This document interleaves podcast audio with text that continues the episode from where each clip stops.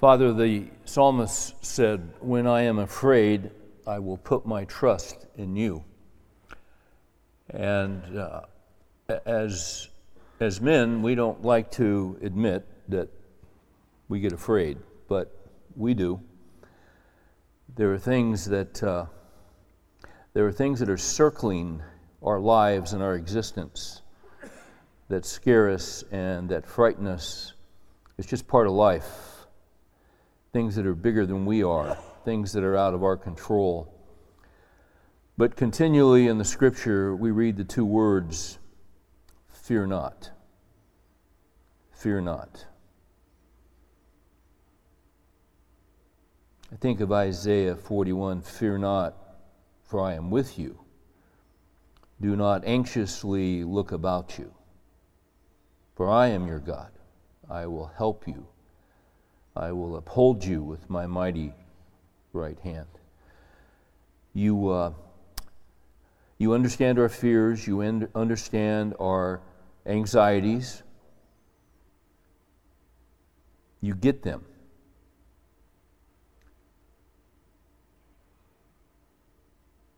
We're grateful that you understand us. And we're also grateful that you are with us and that you are available to us. And that you invite us to cast all of our cares upon you because you care for us.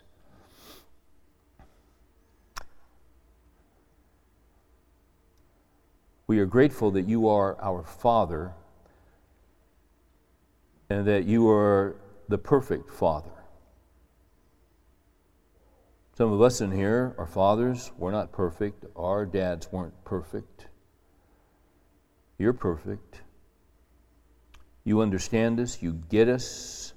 You invite us to take our concerns and anxieties and give them over to you. When we pray, when we talk to you, you give us your undivided attention.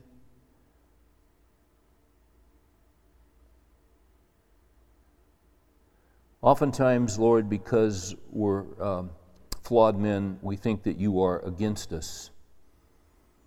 But the psalmist was very clear in Psalm 56. He said, This I know that God is for me. We, we thank you for what Jesus has done, that he came and he died on the cross in our place for each guy in this room. He took our sin and he paid for it.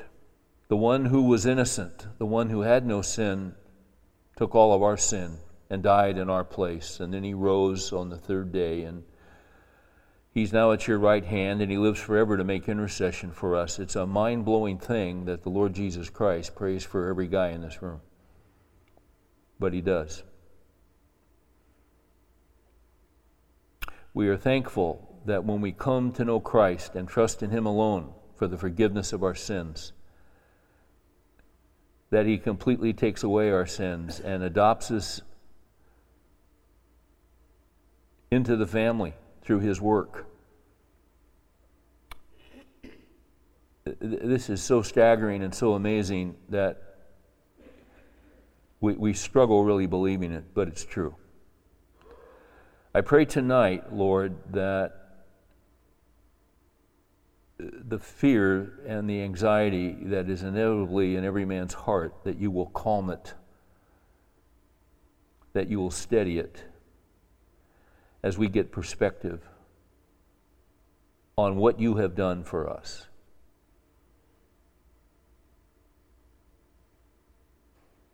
There's no other road to peace except through Christ. Teach us, minister to us calm our fears, give us confidence that our lives are in your hand. We ask these things tonight. In Jesus' name, amen.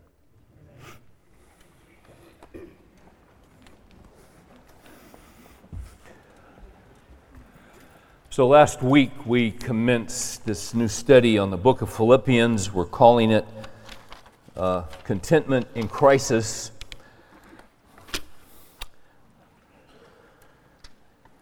Every guy in this room is in some kind of crisis. Uh, your crisis is different than the guy sitting next to you or behind you or in front of you, but there's some kind of crisis.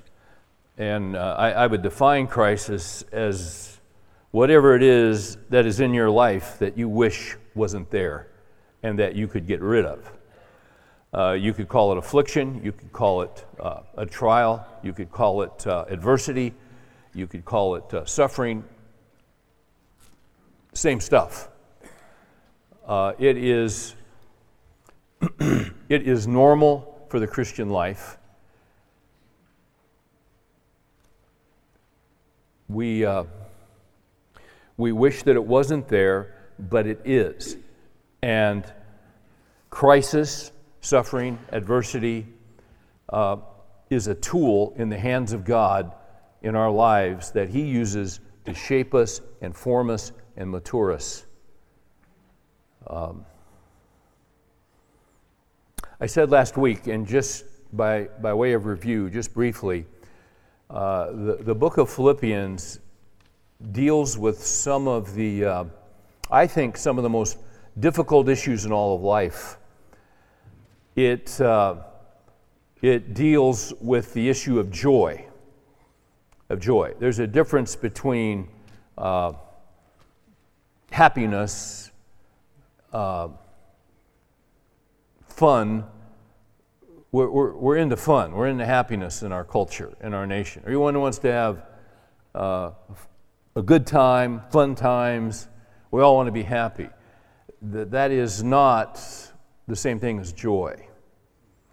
Uh, happiness is dependent on everything going your way. Uh, joy, as Paul talks about it, is not dependent on everything going your way. Uh, finding joy and learning how to be joyful and learning how to rejoice in difficult circumstances is one of the hardest lessons in the Christian life. It's one of the last lessons that we learn.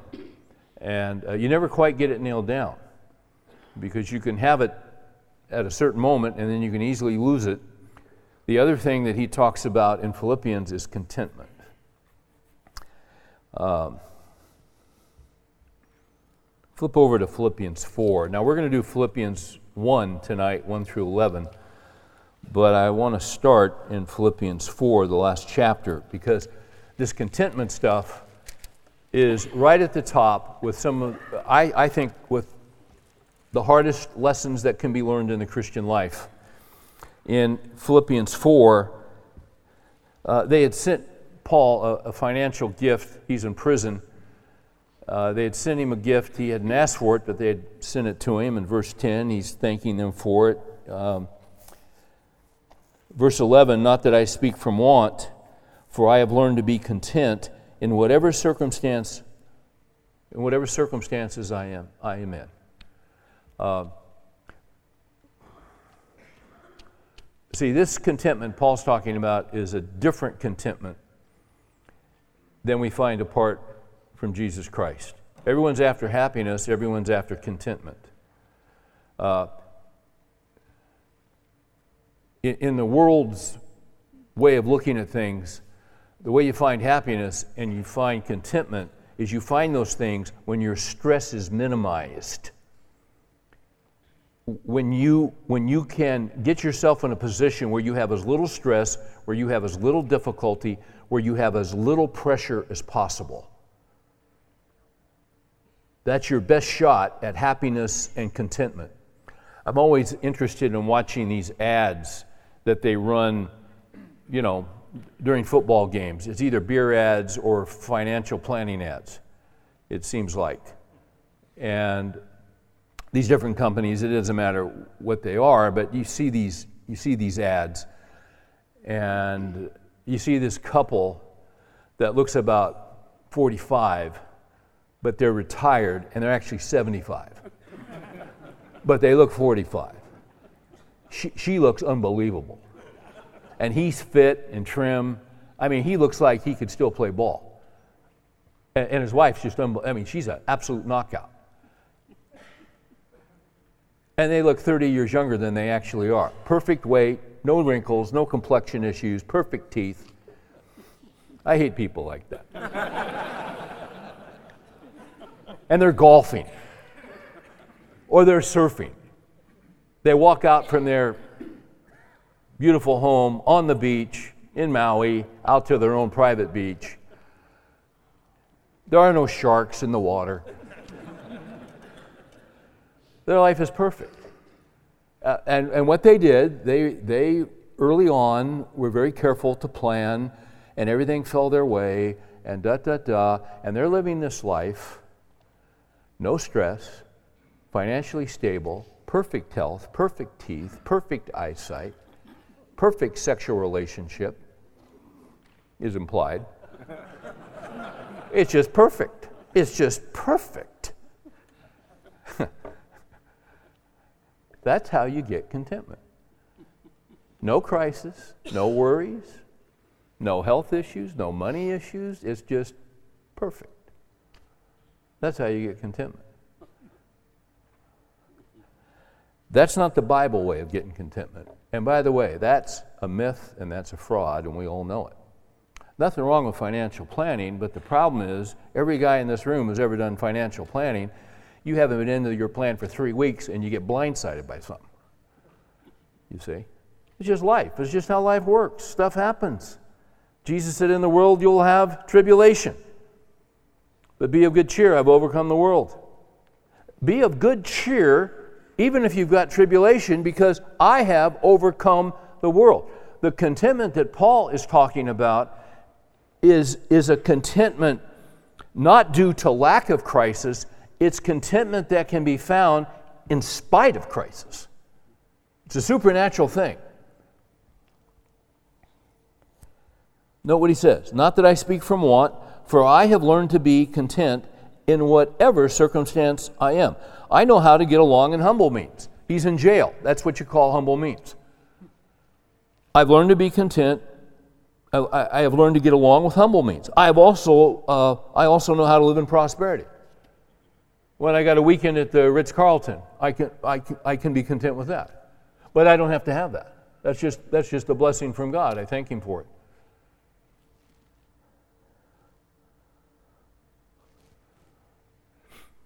We, uh, I was doing a conference in Florida at one of those big hotels at Disney World for the Christian Businessmen's Deal, their national convention.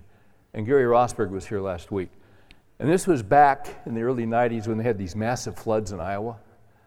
And Gary was doing a lot of stuff with, you know, relief and all that. And our kids are friends, so we took their two girls with us and we went to um, Florida. And I was speaking, and then, but during the day, Mary would take the kids over to Disney World. So I had our three kids plus Gary's two girls.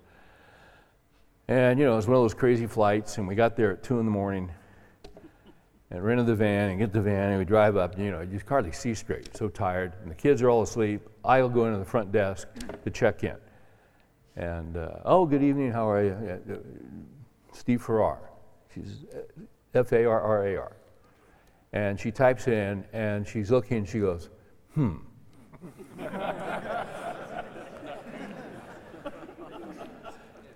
Uh, just a minute, please. Okay, here we go. Well, somehow it got booked for the next night instead of that night. So, you know, it's about a 20 minute deal. And uh, she, she's helping us, gets the man- manager comes out and says, uh, All our rooms are taken, so, but we have the presidential suite. And I, I, can, I said, I can work with that. They put us in this presidential suite. It was nice. That was nice. Never been in one of those before. But uh, really liked it. really a nice setup. And uh, I remember at night, the, the, Mary and the kids would still be over at Disney World. I come in about 10:30, and they had turned down the beds, which means they put candy on all the beds. So I just walk around picking them off. I had about nine beds in there. Those kids never knew about that service. Uh, get up in the morning, leave, you know, everything's a wreck. I come back in and everything's cleaned up. It's pretty nice. We were there, what, four nights? That was nice. That's not the normal Christian life. And quite frankly, I can't take too much of that kind of stuff because what happens is I get spoiled. You know, it, all it was great, all those people serving me, but I'm not called in this life for people to serve me. I'm called to serve.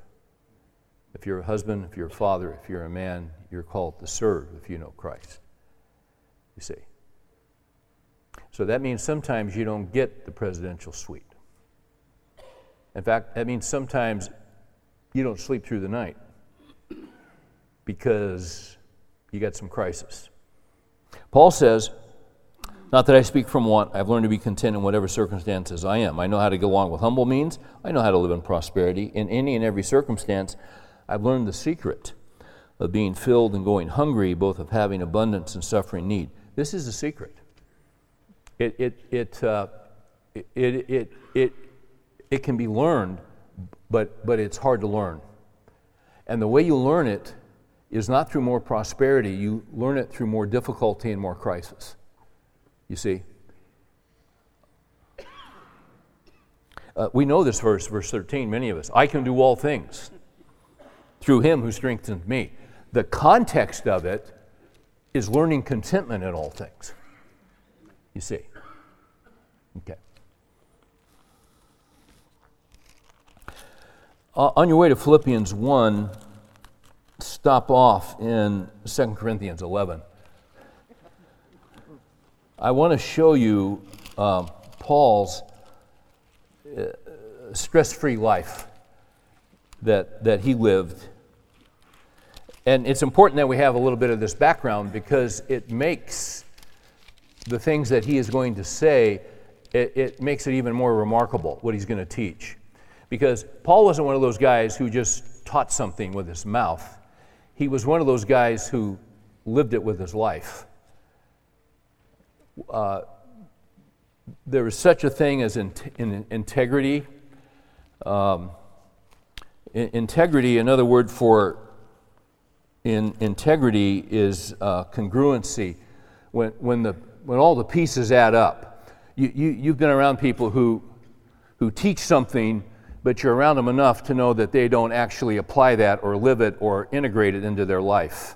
So there's a disconnect. But when someone actually teaches something and you see them applying that diligently, that's congruency. All the parts, all the pieces fit. Now that's Paul. So if you look at 2 Corinthians 11, here's a little background. Paul is having to defend his apostleship. He's got some critics they're really coming after him, and he normally wouldn't do this, but it's reached a point. He's, he's got to uh, make a bit of a defense here. Uh, First Corinthians, uh, I'm sorry, 2 Corinthians 11, 22, they, they are uh, saying he's not qualified to be an apostle. So he picks it up in 22 of 2 Corinthians 11. Are they Hebrews? So am I. Are they Israelites? So am I. Are they descendants of Abraham? So am I. Are they servants of Christ? And I speak here as if insane.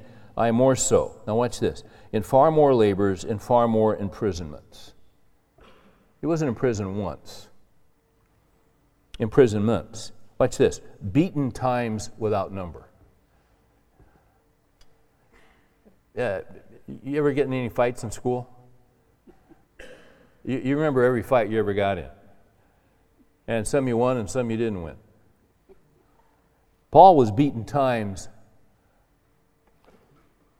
You can't even count them for the gospel. Can't even count them. Uh, often in danger of death.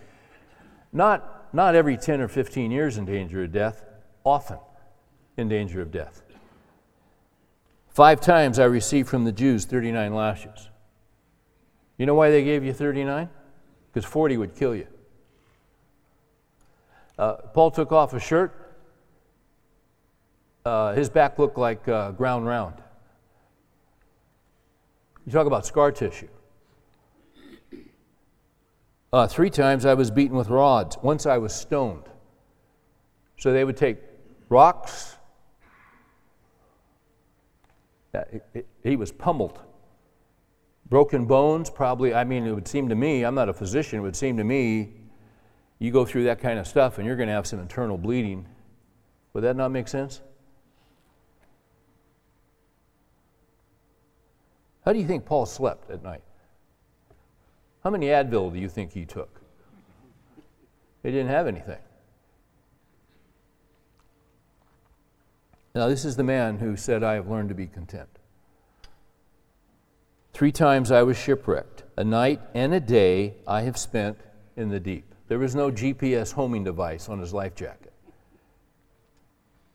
I have been on frequent journeys and dangers from rivers, dangers from robbers, dangers from my countrymen, dangers from the Gentiles, dangers in the city, dangers in the wilderness, dangers on the sea, dangers among false brethren. I have been in labor and hardship through many sleepless nights, in hunger and thirst. When have you ever experienced that? I, I have just briefly, very briefly, matter of hours. Often without food, in cold and exposure. Apart from such external things, there is the daily pressure of me, on me, of concern for all the churches.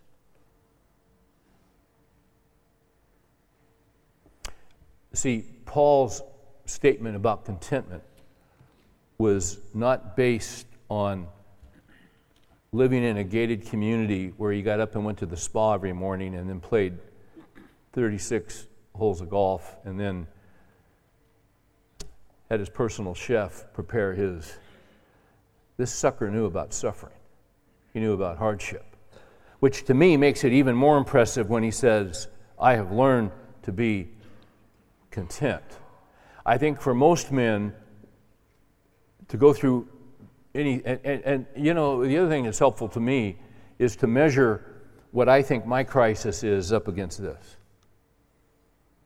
It sure gives me perspective. Um,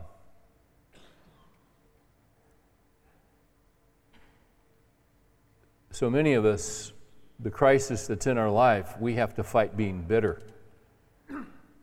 because we think we, we have been. Um, we think God has not been fair with us. Doesn't mean that we don't go through crisis and legitimate hardship, because inevitably we do. But what a perspective here. Now let's, let's go to Philippians 1. The, the question is, and the overriding theme for this semester is uh, contentment in crisis the, the, the question can be, and you've got your crisis, I've got mine. The, the question to me is how in the world can you learn to be content in crisis? Because the crisis, really, what we want is we want it to be removed. And sometimes it is removed, and then something else comes in. And so we use the term stressed out. Um, Philippians 1 uh, I, I want to read, just read through the section of verses 1 through 11 and then go back and hone in on verse 6. Paul and Timothy, bondservants of Christ Jesus, to all the saints who are in Philippi, including the overseers and the deacons, elders and deacons, the leaders of the church, grace to you and peace from God our Father and the Lord Jesus Christ. That's a standard greeting that Paul uses in his letters but man, it's a good one. Grace to you and peace from God our Father. Uh, where do you find peace? Jesus said, In the world you'll have trouble, but be of good cheer. I've overcome the world. The peace I give is not as the world gives. Where do you find that kind of peace? The way you find peace, substantial, significant peace that seeps down inside your soul and your heart and your mind. Um, that kind of peace. Where do you find that? You only find that peace in the grace that comes from God. When, when a man knows or a woman knows that they're right with God and they have peace with God, there is peace. Any other peace is a false peace because it's only sur- surface and superficial and it doesn't go down deep into the heart, it doesn't go down deep into the soul. Um, okay. I thank my God in all remembrance of you. And now we see Paul praying, always offering prayer with joy in my every prayer for you all. In view of your participation in the gospel from the first day until now. Yeah, Paul had a history of these people. We'll see this in a minute. For I am confident of this very thing, that he who began a good work in you will perfect it until the day of Christ Jesus, or it can be rendered, I am confident of this very thing, that he who began a good work in you will bring it to completion in Christ Jesus. It's only right for me to feel this way about you all because I have you in my heart. There are certain people that are in your heart. Aren't there? You can't put everybody in your heart, but there are certain people that have a special place. The, the people that are in your heart, those are the ones that you should be praying for. Now, when I say, uh, when I say that, you can't pray for everybody. So when someone says, by the way, would you pray for me? Be careful of saying sure. I, I try not to, I used to say sure, and then I'd rarely do it. So now I always try to put a condition on it. I'll, I'll, I'll, when you come to mind, I'll pray for you. Because that's usually what happens. If someone's in your heart, and they come across, can I say something? We get hung up on prayer. Uh, I, have read books about great men of God who would pray three and four and five hours at a time and, and think only 20 minutes went by. That's never happened to me. Any part of that. I'll start praying, and in 90 seconds, I'm wondering who's starting for the Rangers tonight. does that happen to you? Does your mind wander in prayer? Sure, it does. So does mine. Prayers don't have to be long, prayers just need to be from the heart. You got someone in your heart? You think about your daughter? She cross your mind? Just say, Lord, just give her what she needs. Just give her what she needs. Whatever. Uh, guys say, you know, I, I, had a guy this week say, you know, Steve, I, have always had a, just a real problem. A guy stopped me in a parking lot. He said, I, I need to ask you something. I've always just had a real struggle praying with my wife. It's just so hard for me. And I, I, I don't know if it's because of expectations or I don't know how to, I don't feel confident there. And I said, well, that's, that's fine. I mean, that's, I appreciate your honesty. I think most guys deal with that. Well, I'm not sure what to do. And I just, I just put my arm on his shoulder and I said, Lord Jesus, this friend, I really don't know him, but help him with this. We ask in your name. Amen. Kind of shocked him. I didn't tell him I was going to pray. I didn't ask him to bow his head. We didn't kneel on the asphalt. I just, I said, that's, I said, that's how you do it. Next time there's something going on and, and your wife is, you know, you can tell she's burdened or something, just, just do a 10 second prayer. Just walk up. Don't say anything, just walk up grab her hand, say, Lord Jesus, we bring this to you. We don't see any way out of this. Would you help us? Amen. That's how you do it. She's in your heart, isn't she? Yeah. Okay. Don't worry about time. Just pray. Real brief, to the point. I know I'm working through Philippians.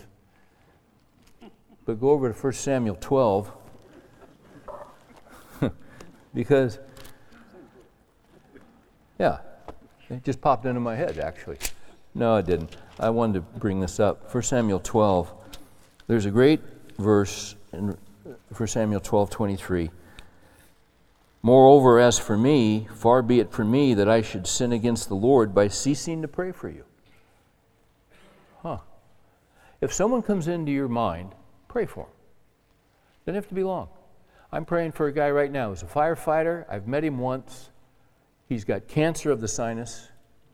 Second round. Guy's in absolute pain constantly.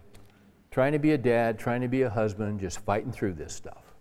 Whenever he comes to mind, I just say, Lord, help him. Give him what he needs.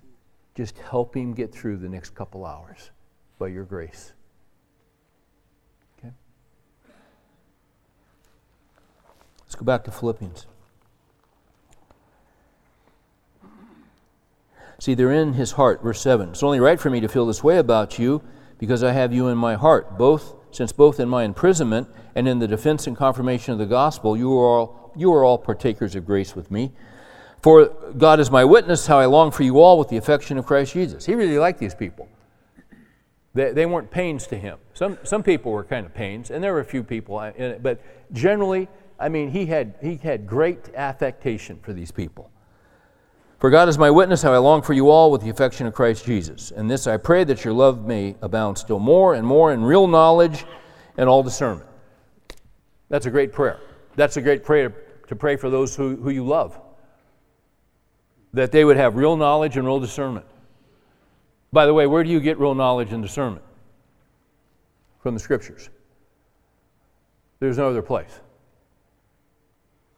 You get knowledge from the scriptures. The fear of the Lord is the beginning of knowledge, the fear of the Lord is the beginning of wisdom. Um, we, we are constantly bombarded with uh, lies and deception and propaganda, constantly.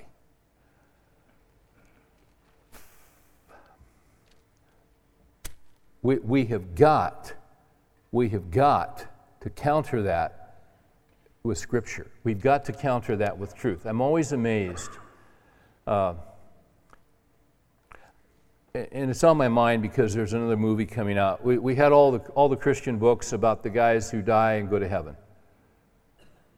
And then they come back and they, uh, they go on tour. And everyone comes to hear them. And, and there was actually one guy, I remember this was years and years ago, but this guy did the whole, whatever his denomination was, he was in pretty much every significant church in the denomination. He died and went to heaven, and Jesus took him around and they had a golf cart. I don't know what they did, but it was something. And uh, and he pretty much and that pretty much ran its course. And wouldn't you know it, he had another thing happen and he died and he went to hell this time. That was good for another 10 years. Got a tour bus, did another round. You know, if he had been Catholic, he could have done purgatory, but he wasn't. Um, so there's this whole string of books, and they've been around forever, and now they're making movies. There's a uh, there's there's a really a uh, outstanding uh, you know publication uh, called The Onion. I don't know if you've ever read it. The Onion is sort of the mad magazine of journalism. It's just, uh, it's, it's all parodies, it's all uh, satire. And recently they had a front page article on The Onion that a man dies, goes to heaven, meets Jesus, and Jesus sets him up with a literary agent. So he can get the best deal on his book and negotiate the movie rights. Now, why am I doing all of this? Christians flock to this stuff. I was raised in a denomination where this was sort of common. And when I, I, started reading the New Testament when I was 20 years old, and I remember getting to 2 Corinthians 12, which I'm not in and you don't have to turn to, but Paul was taken up to heaven. And I, I'll never forget reading the line, and I saw things which a man was not permitted to speak. There you go. I know Paul went. I know he was an apostle. He's not lying. It's not spurious. He was called to heaven, and I saw things which a man was not permitted to speak. So then my question is why do you get to speak? Uh, and, and suddenly, I just, uh, quite frankly, I just I just reject that. I'm not judging anyone's motives, I just reject what they're telling me. I don't think it happened. Because you see, when you read the Word of God, The Word of God is the standard, and we are to test the spirits, we're to test experiences by the Word of God. But if you don't know what's in Scripture, you can't test. And you don't have discernment. Discernment comes from the Word of God, real knowledge comes from the Word of God. So he's praying that they'll grow in their knowledge of the Word of God. Okay, that's why, we, that's why you guys come to Bible study. That's why we get together on Sundays. That's why, you know, that's why we open the book. You see, this is Bible study. Okay.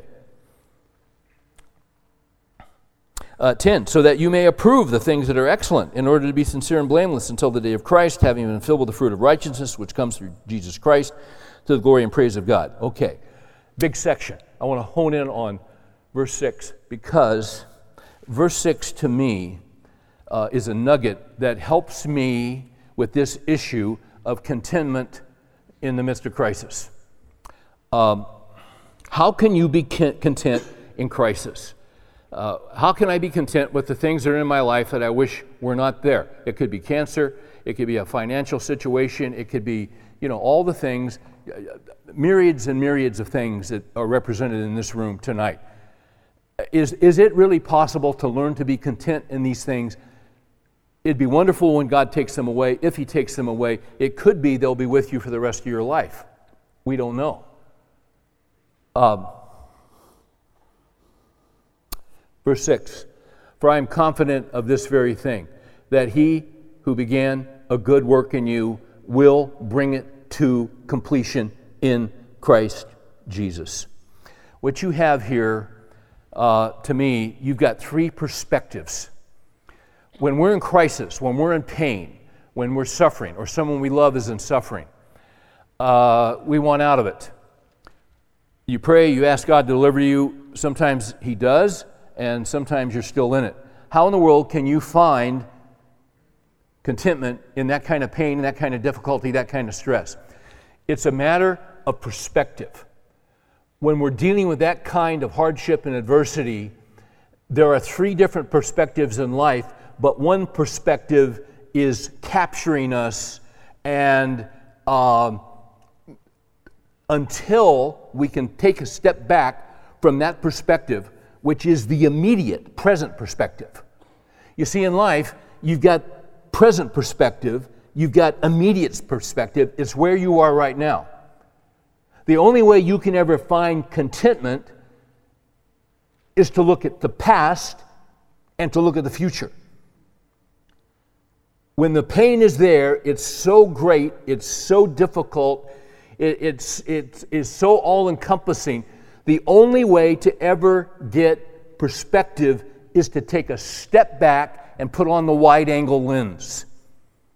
That's the only way. This is what's going on in Philippians 1 6. And don't forget, right there in the next verse, in verse 7, Paul is in, is in prison. He's in Rome.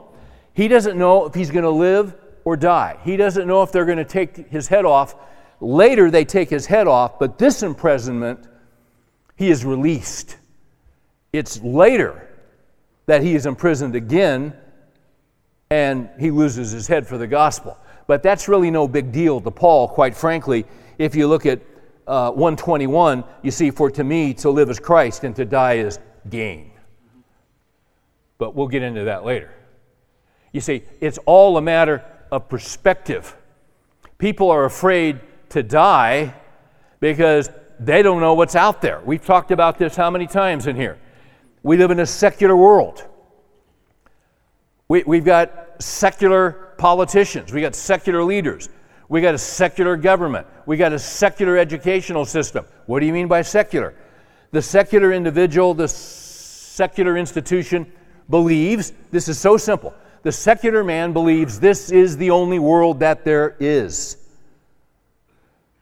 That's what Christopher Hitchens believed, the avowed atheist. And he went out saying, This is the only world that there is. Jesus said, There is another world. You see, this is not the only world that there is. But if you think this is the only world that there is, you're going to go after everything you can get as much happiness. This is not the only world that there is. So, when you're in pain, when you're in difficulty, when you got something you can't shake, you're asking God to release you from it. You just He still got you in it because there are still lessons to be learned. Okay? How in the world can you begin to find contentment? You have got to take a step back and wide angle this thing. Now, watch this. For I am confident of this very thing, that he who began a good work in you. Stop right there. He who began a good work. What's the good work? He brought you to Christ. You heard the gospel. You were, you were dead in your trespasses and sins, Ephesians 2. But even when we were dead, He made us alive. Jump down to verse 8 of Ephesians 2 For by grace you have been saved through faith, that not of yourselves. It's the gift of God, not as a result of works that any man should boast. Uh, at, at some point in your life, you were born again. Jesus told Nicodemus, You must be born again. Do I enter into my mother's womb a second time? No, no. But you see, just as we're physically alive, see, everyone is born physically alive but spiritually dead. The inner man is dead. The inner man must be made alive. If any man is in Christ, he is a he's a new creature. Old things pass away because all things become new. So, when, when we hear the gospel, when we respond, when the Spirit of God regenerates us and we come to Christ and we trust in Christ alone for the forgiveness of our sins, it's because something internal has taken place. You see, it, it's, it's life changing, it's the power of the Word of God. A dead man is made alive, a dead woman is made alive. Okay, it's what happened to Lazarus happened to us. Lazarus was as dead as a doornail. Jesus said, Lazarus, come forth, and here he comes. That's what happened to us spiritually. Now, he, that's, that's when everything began. He who began a good work. So Paul's talking to the Philippians. He's got a history with these people. What's your history? What's your history? When did the Lord begin the good work in your life? If you flip over to Acts 16, we actually have the uh, historical sketch of how the church of Philippi came to be. And it's really, it's a, it's a fascinating story. Uh, it was, uh, uh I think it was John Flavel who said this. And I got to set it up real quick as we're going to Acts 16. When, if you go down to, if you go down to Dallas Seminary and you say to yourself, Gosh, I want to learn the Old Testament, I mean, I really want to jump into it, uh, you'll enroll in, in, in, a Hebrew class. And, uh, and if you want to learn the New Testament, you'll enroll in a Greek class. Uh, to me, Greek's a lot easier than Hebrew. Hebrew, I mean, Greek, a lot of our words come from Greek. But Hebrew, Hebrew, uh, Hebrew's tough. Uh, Hebrew, you know, English reads left to right. Hebrew reads right to left. To us, reading Hebrew is backwards. I had a rabbi sit down next to me in a plane one time and he took out his Old Testament, turned to the back. Genesis is in the back. Hebrew reads backwards. With that in mind, John Flavel said, Some providences of God like Hebrew letters, are best understood backwards. That's brilliant. Absolutely brilliant. A lot of times when we're struggling, we're in a difficult spot. God, how could you allow this? I don't feel like you're hearing me, Lord. I, I don't feel like I'm getting any relief. Lord, yeah, you got that immediate perspective. That pain is right in front of your face. You got to take a step back and you got to look back. You got to look back. He who began a good work.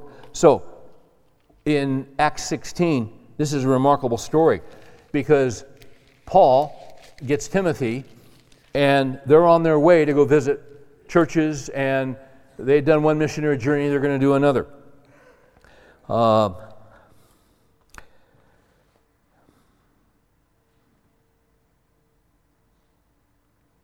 They passed through the Phrygian and Galatian region, verse 6, having been forbidden by the Holy Spirit to speak the word in Asia. That's really interesting.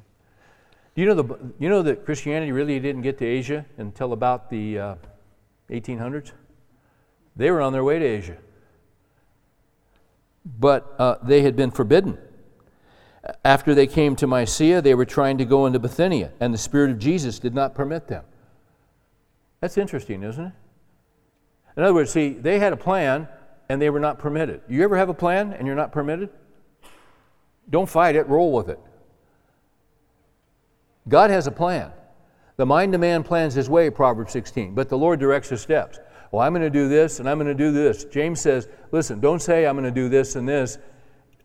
Next year I'm going to have this. James says, say if the Lord wills.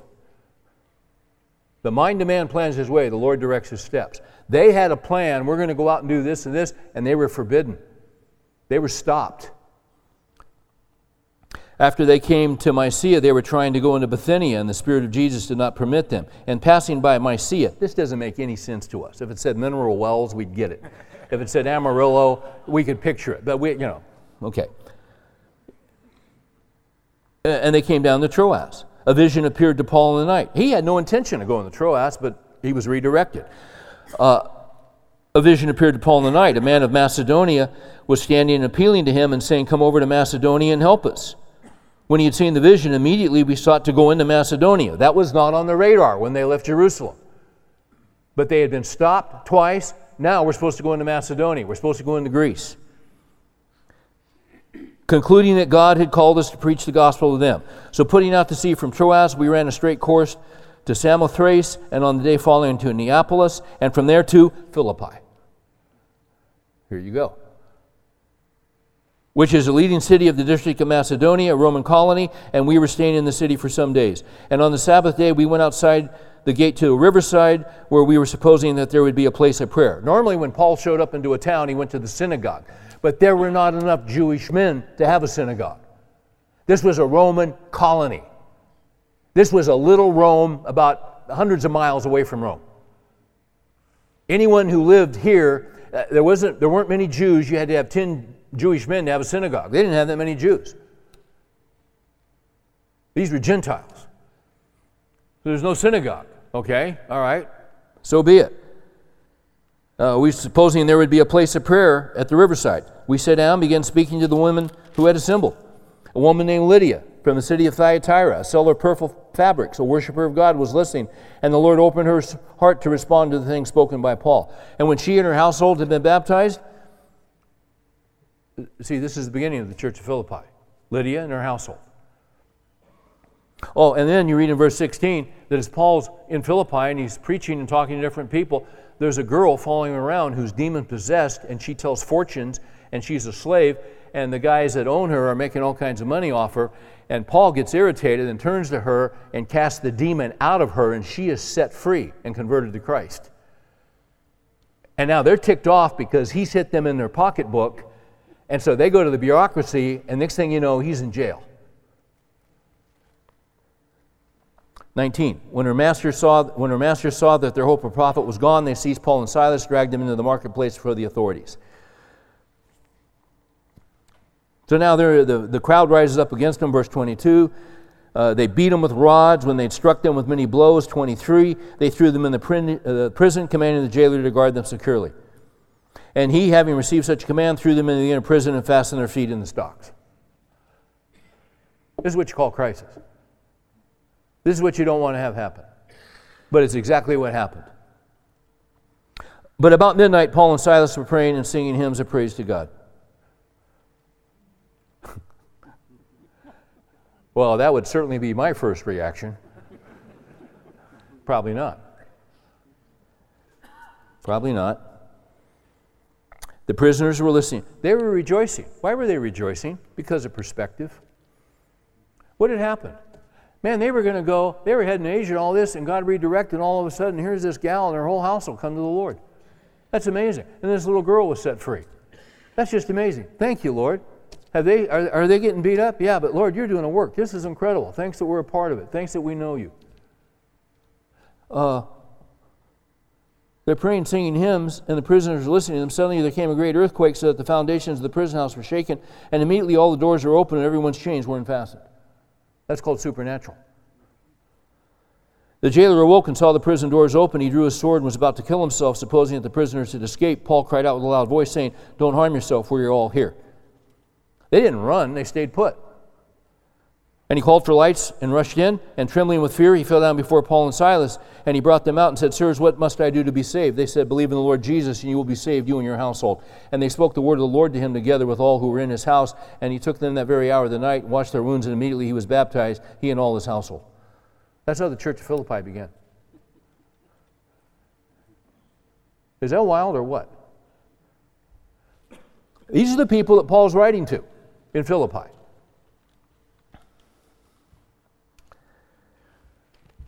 Is that a wild story or what?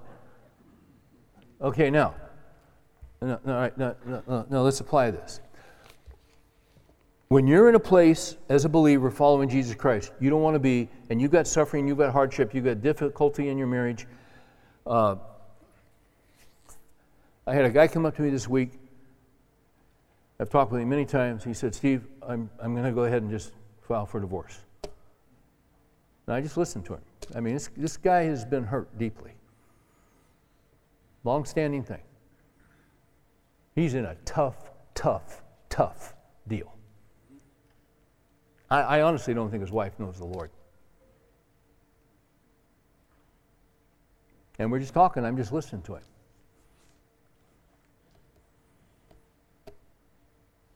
And he said, I think I'm going to do it. I really can't tell you. What he was saying is, I really don't have I'm unsure, but I'm just, I'm just tired of this. I'm just tired of it. And I get that. I, I don't have a marriage like that. I, I can't imagine what that would be like.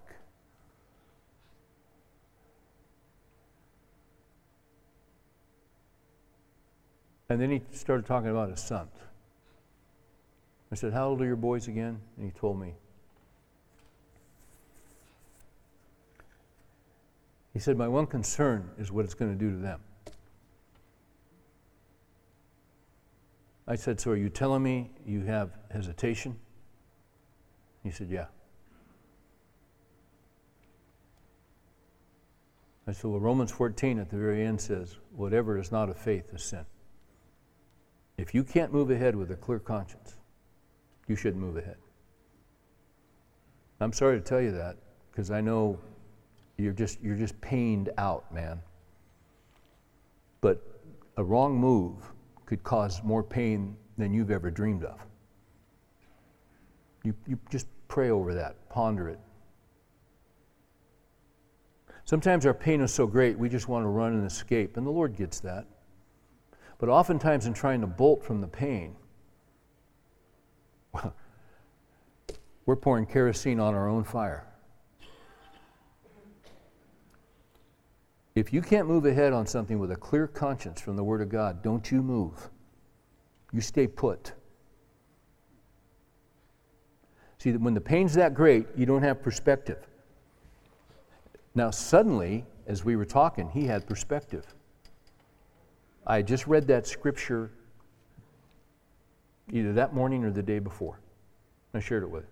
It wasn't me, it was the Word of God. See, he stepped out of that immediate pain and he got perspective. He who began a good work in you. Now, can I ask you something? How did the good work begin in your life? What's your story? And everybody in here's got a story.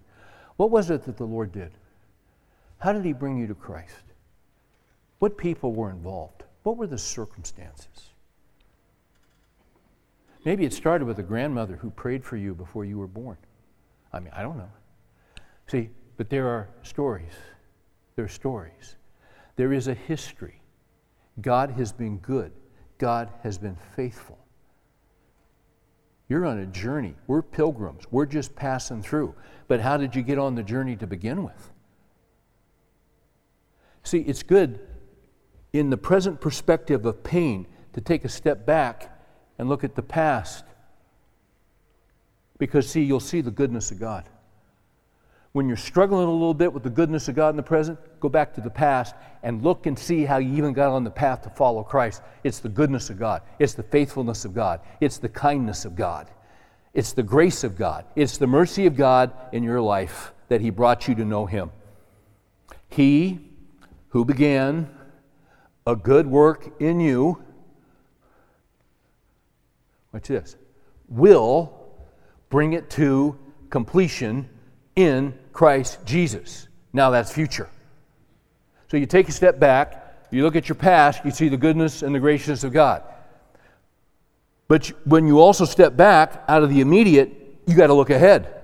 Because he who began a good work in you, it doesn't say might bring it to completion, hopefully will bring it to conclusion, to completion.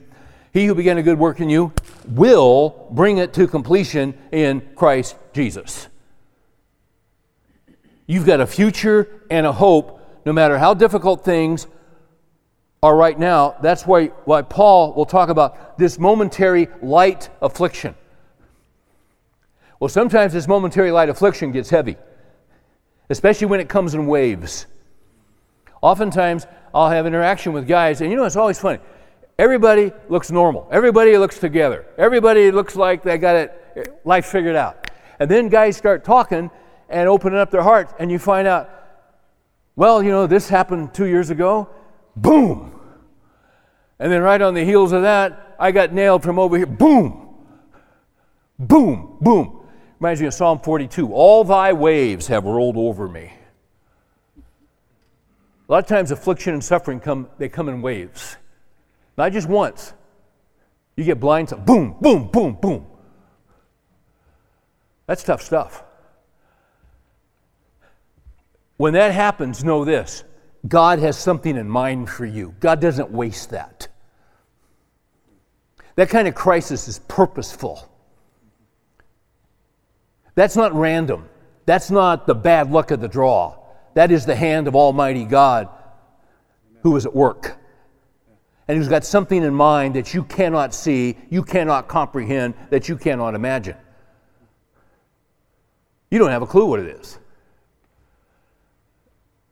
But you see, you got to take a step back. He who began a good work will bring it to completion. In other words, your, your life's not over right here. Well, what if it's cancer and what if I die? Your life's not over right here. If you know Christ. Am I right on that? Paul didn't know if he was going to die right then or not. He didn't know. But what's he say in 129? For me to live is Christ and to die is gain. Bring it on. I'd actually rather die. Because if I die, I'm in the presence of Christ. In thy presence is fullness of joy. In thy right hand there are pleasures forever. That's called stress free living. Forever. Forever. Well, when you put it that way, yeah, I'm ready to go especially when the pain is so great and the weight is so heavy and you're exhausted from it and you get weary in well doing and the discouragement just keeps coming in waves. And, and this is what happens, guys. This is, listen, this is tough stuff, this Christian life. Because God's at work turning us from immature men to mature men.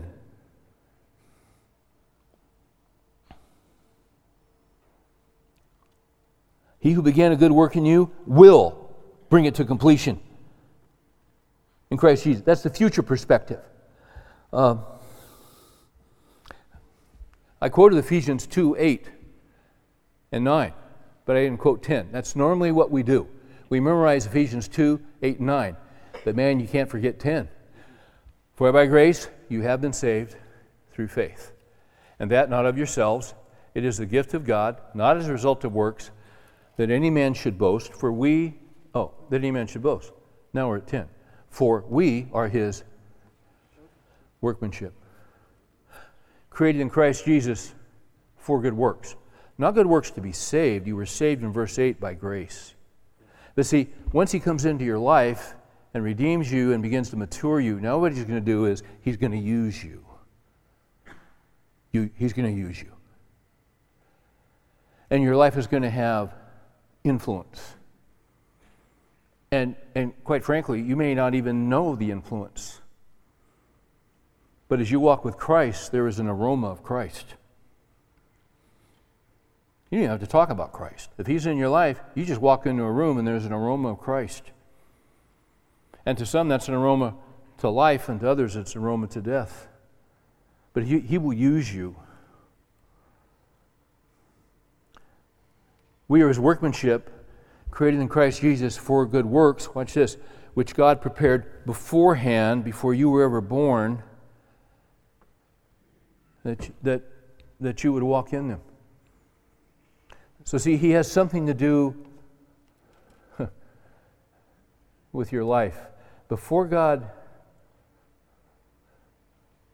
before God will work through you, he will first work in you. God takes strong men and he breaks them down and he hurts them. That's what he does. He pains them because we tend to hold on to our gifts and our plans and our projections, our schemes, and we have to learn to let go of those. And usually it takes some hits. And he'll hurt you because he loves you. Sometimes you hurt your kids because you love them.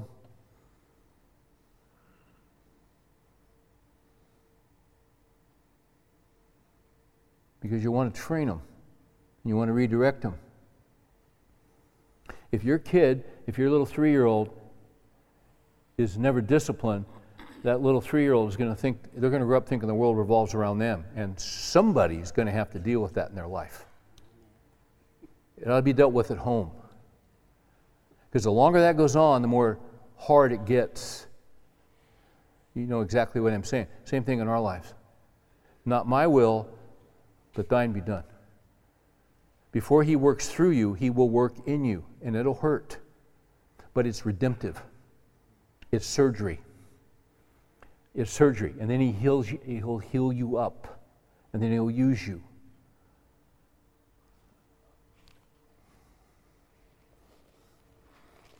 Um,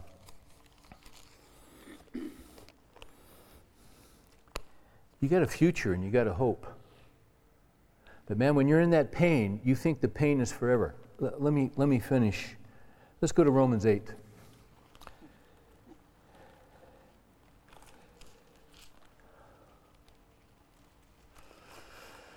Not sure where you are tonight, but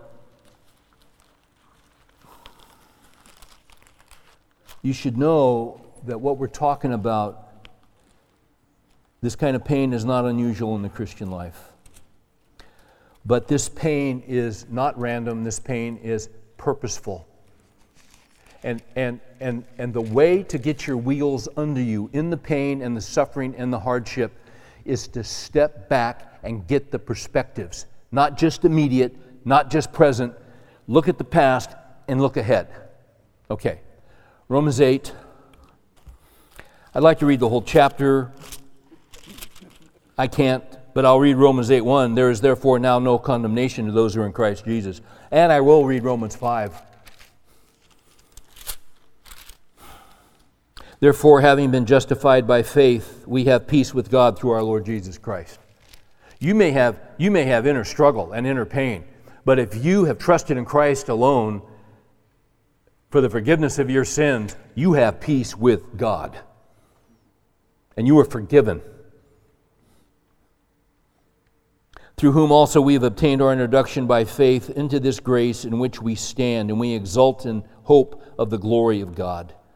Not only this, we exult in our tribulations knowing that tribulation, why would you do that? Well, knowing that tribulation brings about perseverance, steadfastness, staying at your post.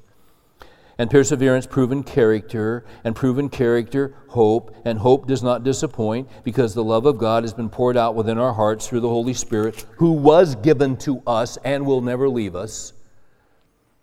For while we were still helpless at the right time, Christ died for the ungodly. For one will hardly die for a righteous man, though perhaps for the good man someone would dare even to die.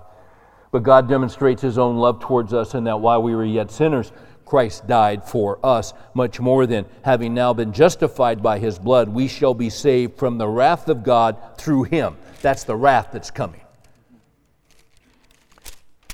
Notice the love of God? All right, now go to Romans 8. You say, but Steve, I'm always screwing up. I'm a sinner. I mean, I do the things I, Steve, I, I know I shouldn't do those things and I do them and I'm always struggling and I got this conflict. Well, that's Romans 7. And I have guys all the time say, you know, I struggle, Steve, so much with sin, I don't even think I'm a Christian.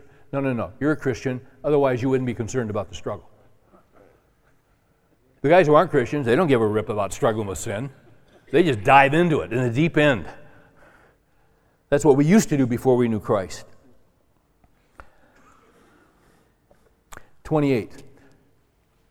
Romans 8 28. And we know that God causes all things to work together for good. This hardship, this difficulty, this pain that, that you are in in the present, this thing you wish you, you could remove. If, if divorce, cancer, what, I, I don't know, bankruptcy, whatever it is, whatever it is. Is it good? No. But see, watch this. And we know that God causes all things, watch, watch this, to work together for good. He makes it work. You think no good could ever come out of it. It's what He does, it's resurrection power. And we know that God calls causes all things to work together for good to those who love God, to those who are called according to his purpose. For those whom he foreknew, he also predestined to become conformed to the image of his Son. A lot, of Christian guys who don't know their Bible, they don't like predestination. You can't go to heaven without predestination. All predestination. Uh, question How many of you guys believe God has a plan for your life? Can I see your hands? You believe in predestination. That's all it means.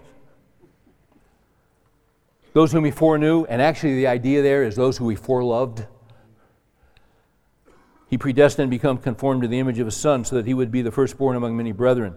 And whom he predestined, he also called. Whom he called, he justified. That's Romans 5. Those whom he justified, he also glorified. That's going to happen.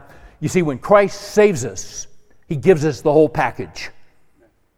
We're not just saved from our sin at that moment, but he saves me from my sin.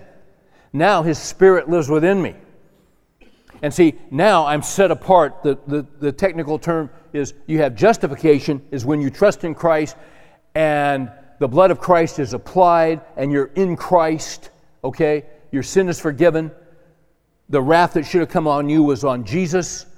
You are in the beloved, okay? And early in Romans 8, you were adopted into the family of God. Uh, legally, you're in his family, okay? But then, once you're born again, now it's sanctification. You've been set apart, and now you're going to walk with Christ until you die, and He will walk with you, and the Spirit will be in you, and you're going to grow in grace. And you're going, to, are you going to do it perfectly? No, you're going to stumble, and you're going to screw up, and you're going to mess up.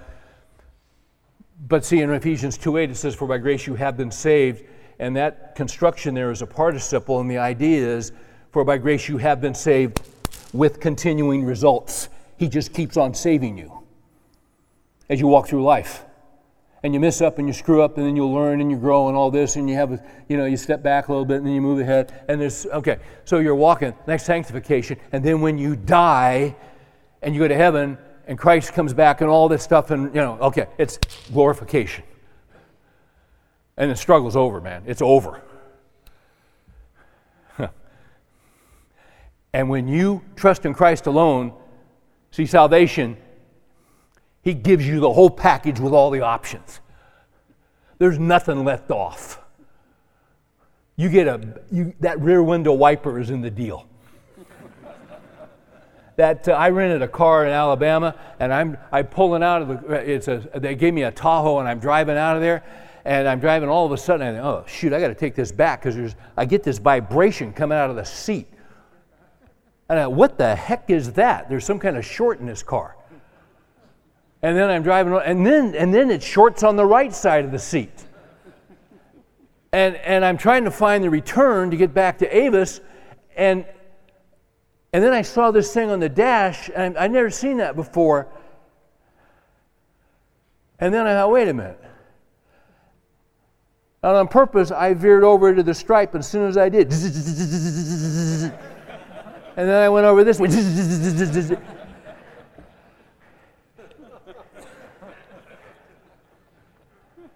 I hated that.